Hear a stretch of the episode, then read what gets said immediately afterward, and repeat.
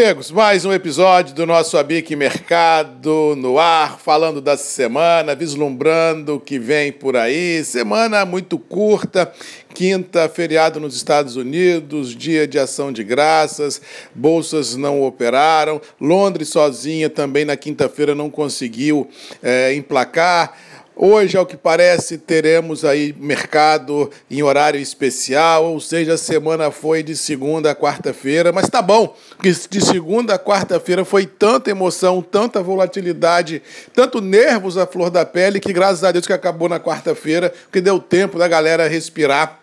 na quinta e na sexta, porque haja coração, haja colesterol baixo para aguentar tamanha pressão que as bolsas internacionais vêm impondo àqueles operadores que estão operando lá, seja na compra, seja na venda, porque realmente a volatilidade é sem precedente, há muito tempo não vista. Como eu disse na semana passada, parece um carro sem freio que ninguém sabe onde vai parar. Todo dia sobe mil pontos, no outro dia realiza na abertura 500 pontos, depois fecha no positivo outra vez. Ou seja, indicando claramente um grau de desconforto conforto extremo dos grandes operadores nas bolsas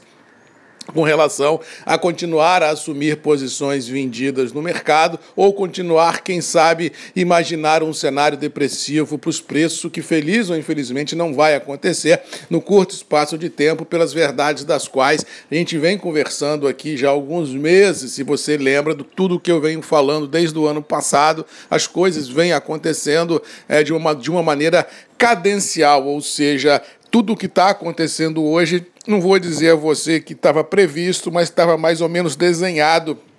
que poderia vir a acontecer, já que os estoques mundiais não eram confortáveis, já que a imprevisibilidade climática mundo afora gera uma imprevisibilidade produtiva numa, num cenário de demandas é, consistentes. Tivemos nos últimos meses também apagão logístico, agora a Covid voltando no, no Vietnã, que é a maior origem produtora de café robusta no mundo. Então, tudo isso vem conspirando, vem dando uma, um cenário de tempestade perfeita ao negócio café, e feliz ou infelizmente infelizmente, estamos trabalhando nas máximas já vistas há décadas, tanto em Londres quanto em Nova York. Se olharmos no mercado interno, dólar aí orbitando 5,60, não precisa falar muito que o mercado interno do café é muito firme, principalmente para o arábica que vem cada dia que passa, cada semana que passa, testando limites. Conilon ganhou uma pasmaceira muito grande, estacionou aí a nível produtor ao redor dos 800 reais e isso vem encontrando uma dificuldade muito forte no curto espaço de tempo de rompimento desse intervalo, já que as verdades do Conilon não são tão fortes quanto são as verdades do arábica, já que nós nós temos que levar em consideração a região que foi atingida por geada, seca absurda, granizo foi a região do Arábica, em Minas Gerais, e não a região do Conilon. Ou seja, o Conilon tem as suas próprias verdades, tem as suas próprias convicções de alta, porque elas existem, mas não tão fortes quanto a do Arábica, porque realmente o Arábica para 22 temos um problema contratado e que o Conilon vai ter que ser usado para tapar os buracos que porventura venham a surgir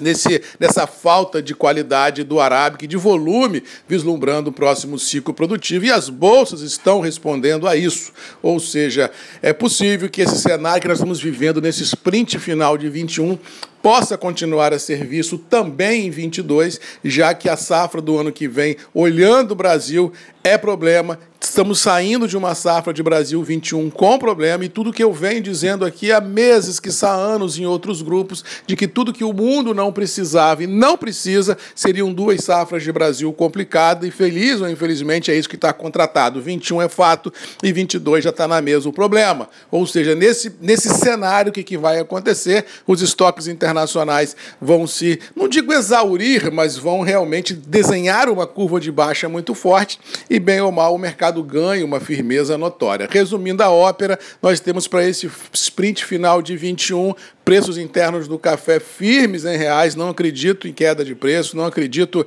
num cenário nebuloso é, nesse, nesse negócio o café com relação a preços em baixa. Acredito sim que lá fora pode continuar a consolidar esse viés positivo. Acho que pelas verdades das quais o mundo e o Brasil vive, dólar também é para cima.